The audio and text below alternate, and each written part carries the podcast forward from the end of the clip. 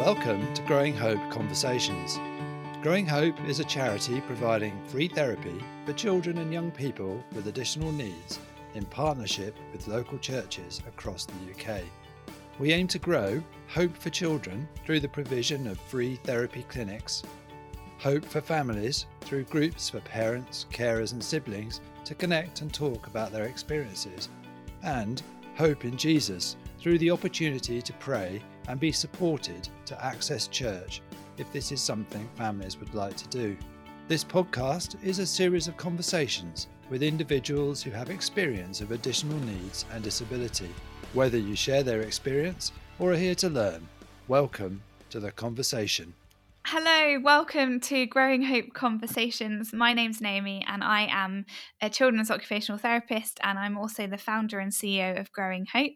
And I am joined by a co-host for this season, Mark Arnold. Mark, do you want to tell us a bit about yourself? Hi, thanks Naomi. Hello everyone. I'm Mark Arnold. I'm the Additional Needs Ministry Director at Urban Saints. I'm co-founder of the Additional Needs Alliance, and I write as the Additional Needs Blogfather. Amazing. So good. And today's topic is all about disability and leadership. Is there anything in our topic today that particularly stands out to you, Mark? Oh, loads of stuff. I'm really excited about this topic. I don't think we hear enough about disability and leadership, and I'm really looking forward to the conversation we're going to have today, because there seems to be a perception in the world at large, and often within the church, that disability and leadership are mutually exclusive, that you can't be disabled and lead. And, you know, many of us will have heard stories, or maybe even been the story of a disabled person arriving to speak at a church or lead at a church and being completely ignored or being assumed to be just there to listen, and the shock that follows when people realise that they are the speaker or the member of clergy or something. So I hope our conversation today will dispel that myth that you can be that you can't be disabled and lead, but also equip us with some wisdom and advice and stories that will enable us to develop our understanding and our thinking a bit more in this area too. So no pressure for our guest today then, but I know we're in good hands. Yeah, absolutely. I couldn't agree more. And I think I'm so excited to hear what John has to say, because I know he has so much wisdom on this topic and on leadership in general. And I just think, yeah, exactly as you say, Mark, what I love about God's character and coming from a Christian perspective of Growing Hope is that everyone has ability, and, you know, anybody has potential to do stuff, and we want to be able to enable people and, yeah, really see people do the things they've been created to do. So without further ado, let me introduce our guest for today. We're joined by John Naudé, who is currently Associate Vicar at the Point Church, which is in Burgess Hill.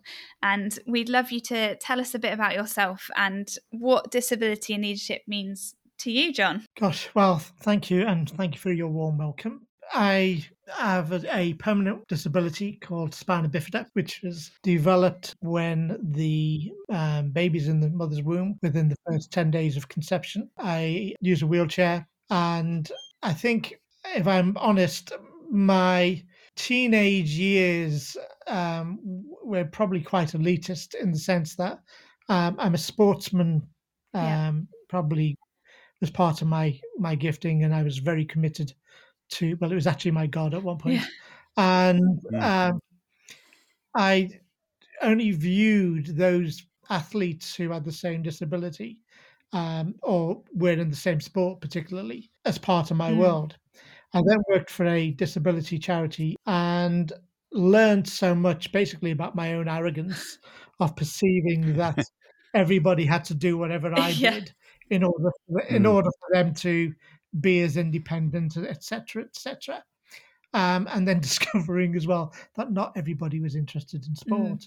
I think it was shortly after I became a Christian, which was probably when I was about 19, that I felt God calling me into ministry, ordained ministry. Amazing. But I thought it was a bit of a joke, really. I would say I ran away for a number of years trying to hide from it. Eventually, one day I was speaking at a Christian conference to do with the church and disability, And God clearly spoke to me saying, right, John, enough faffing around. Let's get on with the application, shall we? Amazing. God's good at hunting us down, isn't he? And you can run, but you can't hide. Absolutely.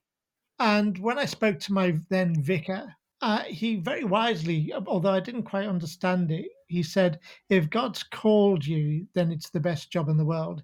If he hasn't called you, then it can be the worst job in the world. And then the person who was responsible for my training and selection was, I mean, we're talking nearly 25 years ago now, said, if God's calling you into ordained ministry, then it's our job as a diocese to make sure that that ministry happens.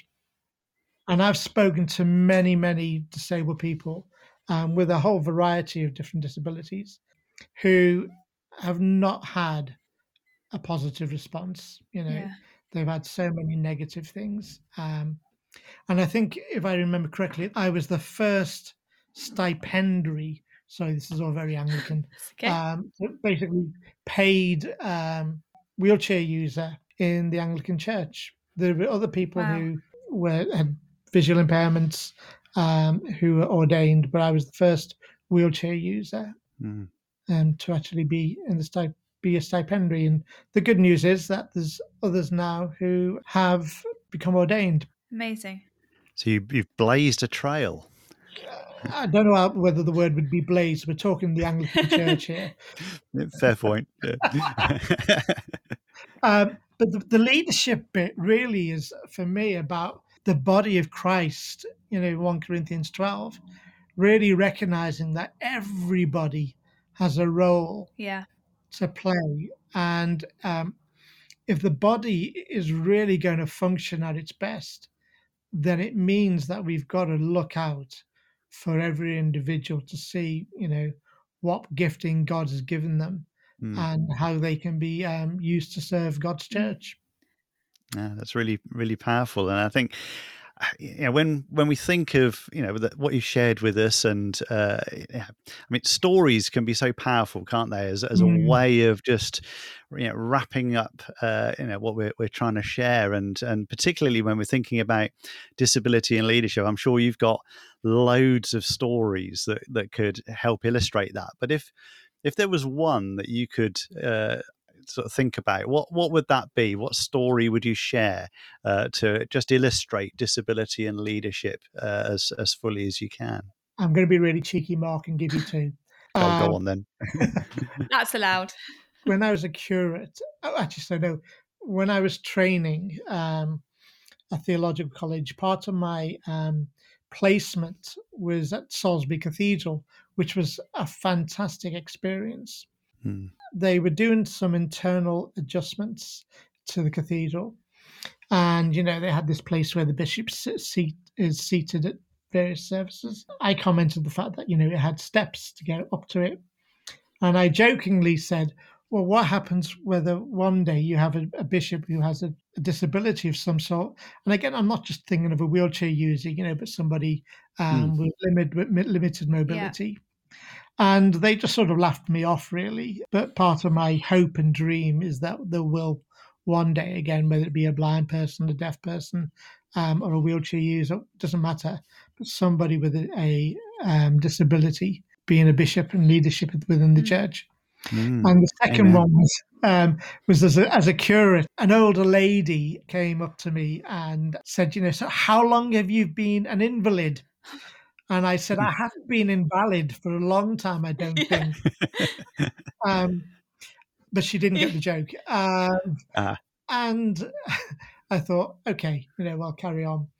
But that message, I mean, you were mentioning, Mark, actually, about, you know, when you go into a church, how people, what people's expectations are of you. Yeah. You know, and, you know, when I visit various churches, if I'm there as a leader, you know, I mean, I try to encourage people, but, you know, there's that feeling of thinking, well, you're a definite pew filler all day. You know, you haven't got particularly any gifts to give us. I was speaking at a conference for the World Council of Churches many, many years ago, And on one occasion, I thought, I'm going to wear my dog collar. This is naughty. I've made it three stories. That's okay. That's fine. And I had my dog collar on. I just thought, I generally don't wear a dog collar, you know. And on this occasion, I thought, okay, this is a global conference. I'm going to wear my dog collar and just demonstrate the fact that I am ordained. And this one person came up to me and made all the assumptions that, firstly, are you ordained, as in, are you in stipendiary ministry? And I said, yes. You know, and then it said, oh, is that a church just for disabled people? Gosh.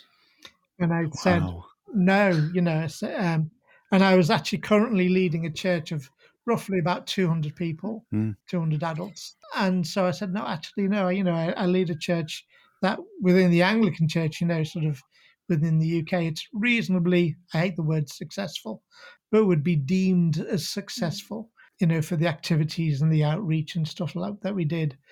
But this person's perception was very much, where you obviously can't be leading a, excuse the quote marks, a normal church.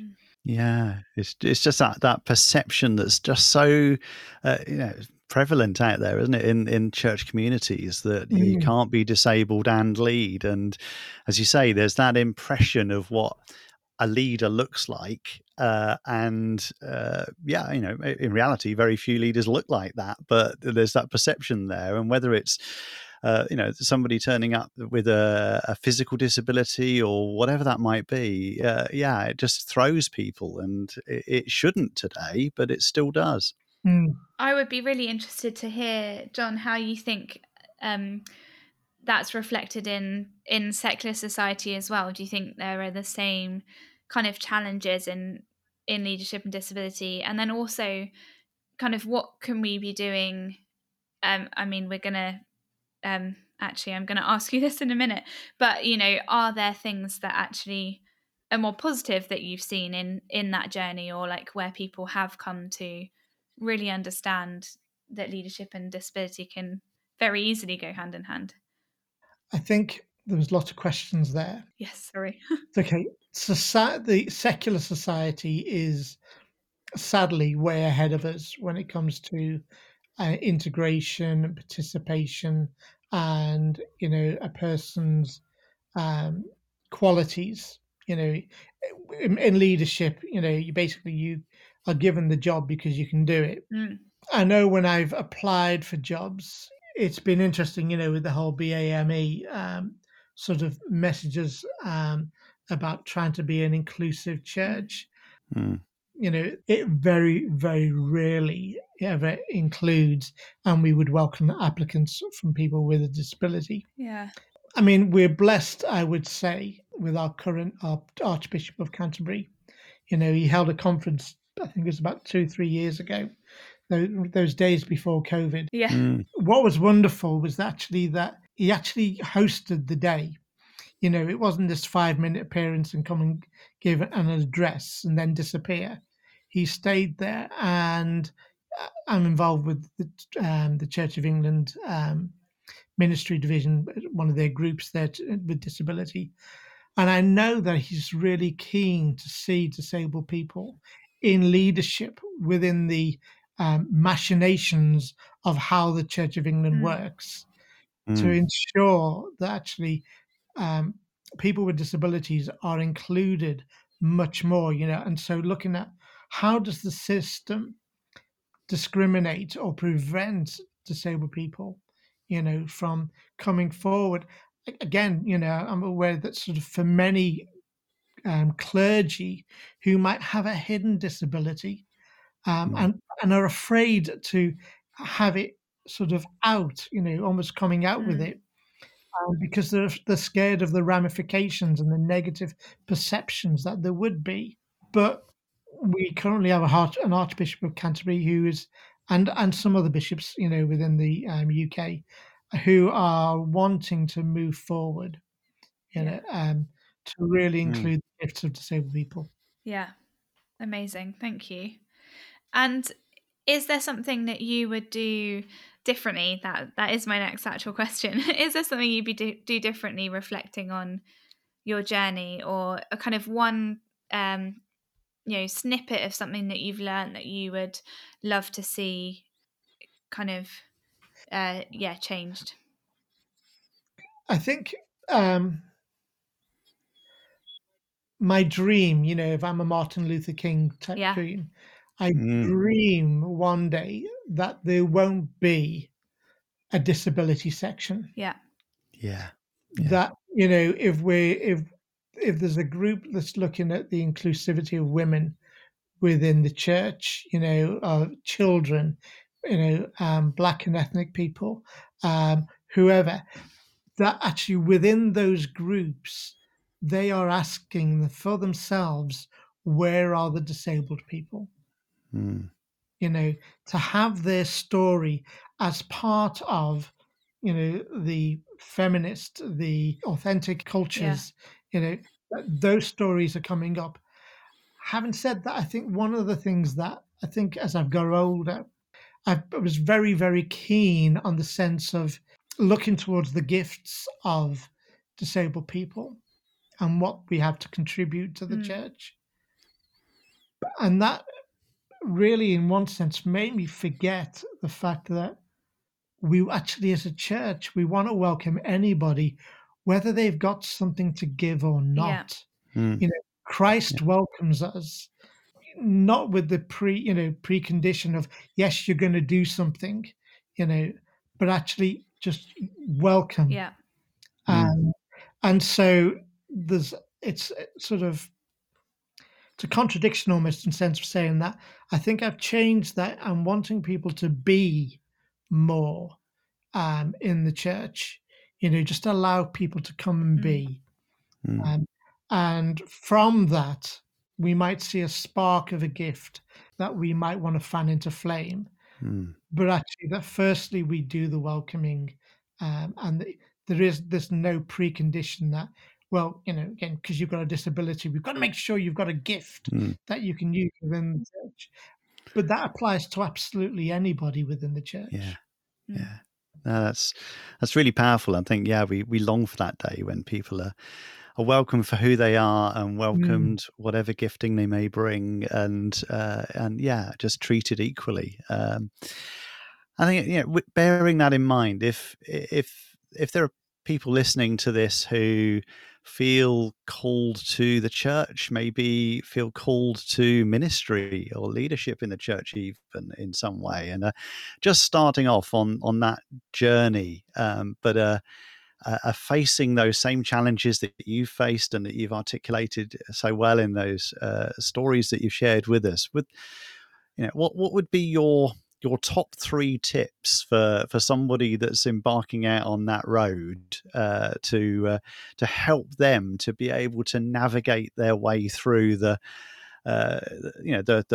difficulties perhaps that are still there, and we hope and pray that those difficulties will in time diminish, but they're there right now. So what would you suggest sort of that somebody starting off on that journey today might do to make a difference there? I think the first thing is to make sure that we know we've been called.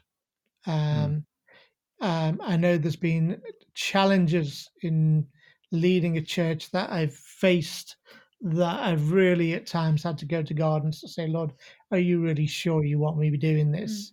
And God's come back each time saying, I've called you, therefore I will equip you. And this is because the counterbalance of that is not the sense of thinking, well, because I've got a disability, therefore you've got to accept me. So it's knowing that sense that you have been called. Yeah. And the second bit is actually that, therefore, if God's called you, he has equipped you.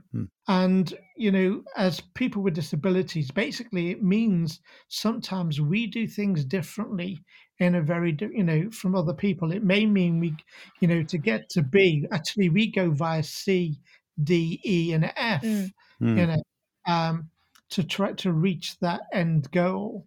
And again, many disabled people have got those creative ways because they've had to think of how to do something.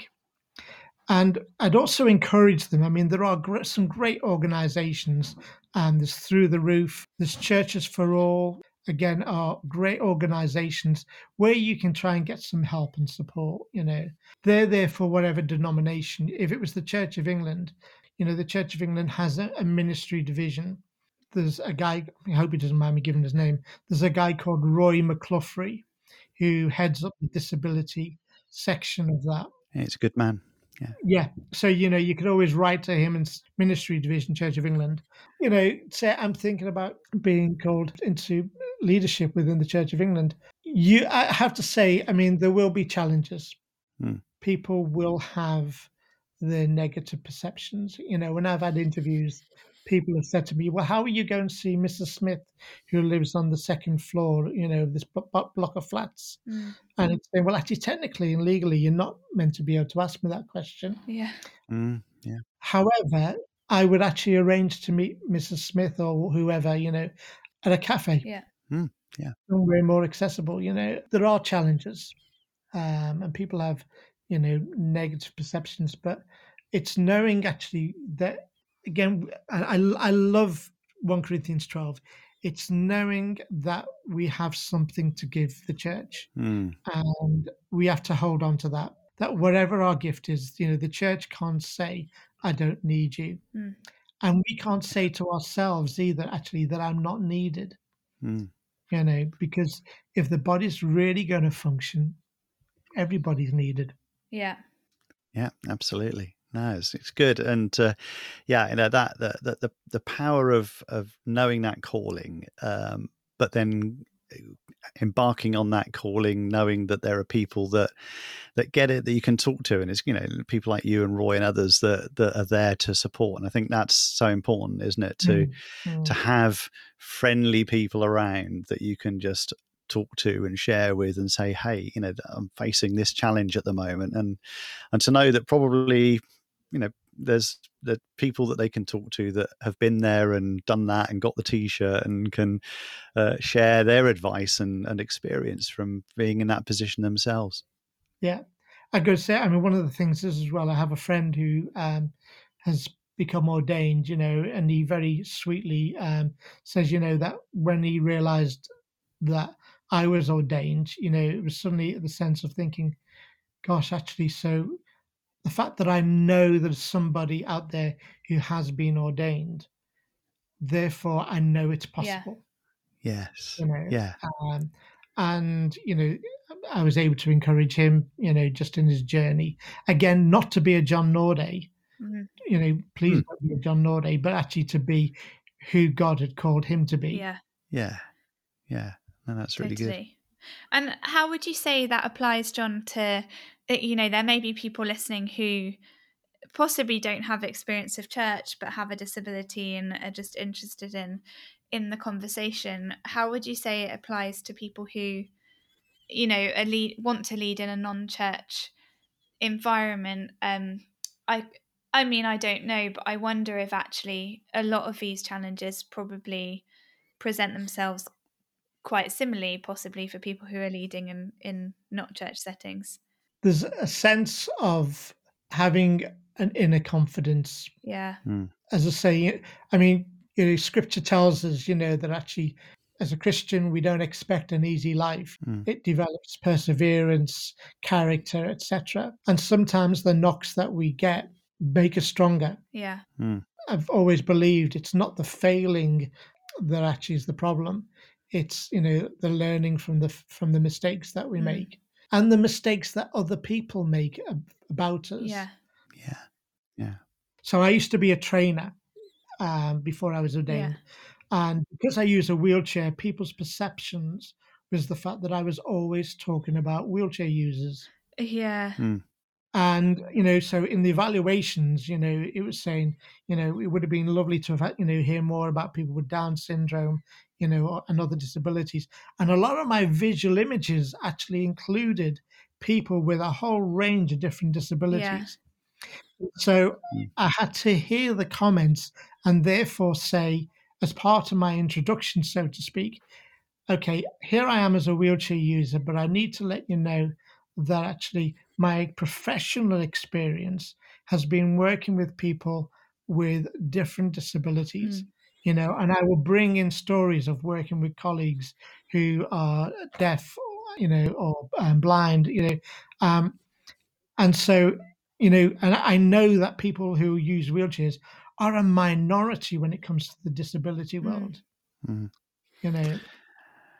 And it's always, you know, easy for people to see a wheelchair and make assumptions, or to see a cane or somebody using a hearing aid or something and make assumptions. But I guess it's harder sometimes when somebody's disability is a hidden disability, for example. Definitely. And so not so immediately identifiable to somebody in a congregation that they're going to meet. And yeah, that can be a challenge as well, can't it? It definitely can. You know, again, you know, this not making assumptions and welcoming anybody and everybody. You know, the number of people who have hidden disabilities, you know, whether it be epilepsy, autism, ADHD, you know, whatever, partial hearing. Yeah. There can be so many things, and so why Mr. Williams always wants to sit on the front row. Actually, it's because he hears better, you know, from the front row. It's not, you know, some other reason, you know. So we need to be open and listen, you know, to people. Yeah. I think that's so vital. And so bearing that in mind and thinking of church, but thinking of wider society as well. I'm gonna give you a wish, John. Okay. If there was one thing that you could wish to change in society in the realm of accessibility, what would it be? What one thing, if you had that wish, would you do with it? Good grief, cool. Big question. I know. Many disabled people would say actually the issue is to do with attitude, not access. So if you get the attitude, people's attitude right, then access follows. But the more immediate, probably, you know, it's easier to change a building, so to speak, to make that more accessible. Electric doors, for example, again, which benefit so many people, not just wheelchair users, but the harder things change. You know, when the Disability Discrimination Act first came into force, I was asked to speak to some of the churches in the diocese, and the one question I got, which used to wind me up, was sort of, "What's the minimum we have to do?" Yeah, yeah. And I'm thinking, this is a mission field. You know, if you can open your churches, you know, this becomes a mission field for people, that we have the opportunity to share the gospel to more people, rather than just thinking, what's the minimum? Actually, you know, let's think, what's the maximum we can do? Absolutely. You know, you can almost imagine, you know, Jesus one day gathering the disciples around and saying, "Hey guys, what's the least we can do today?" You know, not going to happen. Yeah. No, you know, we've got five loaves and two fishes. Let's just do 20 people today, shall we? Then, okay. Yeah. I don't know how it's going to happen, but, you know, my biggest wish, I think, is for people's attitudes to change, because that's when it gets really deep. Yeah. You know? No, that's really good. You know, it's changing culture, isn't it? And it you is. Know, and if culture changes, you know, that old saying that culture eats strategy for breakfast, and it's so true. Yeah. It, you know, if you can change attitude, you can change culture, then you can change the world. Yeah. Yes. And culture is changing slowly. You know, even the Church of England is changing slowly. Forgive me, I mean, but many years ago, I was involved with a government committee to do with access for public transport. And I remember the frustration of them saying, you know, well, in 2015, we'll have accessible buses. Yeah. And this was like 25, 30 years ahead. And I remember thinking, that's too far ahead, you know. But now I see accessible buses everywhere. And I think we got there eventually. Yeah. It moved. Culture moved. Yeah. Right? And still is. Yeah. It still is, yes. Yeah. And it sounds like that really is it's just so important, isn't it, that attitude thing? So I guess for people listening who perhaps don't have a disability or maybe don't even know somebody who has a disability at the moment, actually, they can even be thinking, you know, what is my attitude towards all of this? How could I be shifting that in some way so that I am more open to enabling more accessibility? Yes, yeah. And you're probably too young, Naomi, but I don't know you, Mark. But there was a time when Glenn Hoddle spoke about karma, you know, and disability. And I was involved with a Radio 5 interview, and I remember saying, because I was working for it, I think I was ordained, that's right. But saying, you know, for many people, there is a sense of fear about disability because it can impact them. But it's also recognizing again that, you know, with having an impairment of some sort, new doors open. They don't all close. I've got a book that I'm wanting to read called Living with Limitations. Yeah. And the reality is every one of us has limitations, whether it be to do with disability or not. You know, we have emotional garbage that brings limitations. As we get older, you know, those limitations are there. You know, having an impairment brings limitations, but actually it also brings new opportunities to think, how do I do that? Who are my real friends? You know, who are the ones that stay with me actually through this? Yeah. So, yeah. Sorry. No, it's amazing. John, has been so brilliant to have you join us. It's so much food for thought. And I really love that ending, actually thinking about, you know, what we all bring, like we all have our own limitations, whatever they are, and actually the more we can recognize our own limitations and also be able to, I guess, understand or enable a society where everyone is accepted and welcome, whatever their limitations are, I think is a really good point to end on, just coming back to that, you know, fact that actually where disability and leadership are often seen as things that can't coincide, there's so much opportunity for them to coincide. And the amazing thing is knowing that God loves us. Yeah. Wherever we are able or not able to do. Amen. Absolutely. I totally agree with that. And so it's been a complete pleasure, John. Thank you so much for coming and joining us. Thanks, and thank you for listening. And we look forward to you'll be able to catch up with our next episode of Growing Hope Conversations. Thank you for joining Growing Hope Conversations. Find out more at growinghope.org.uk.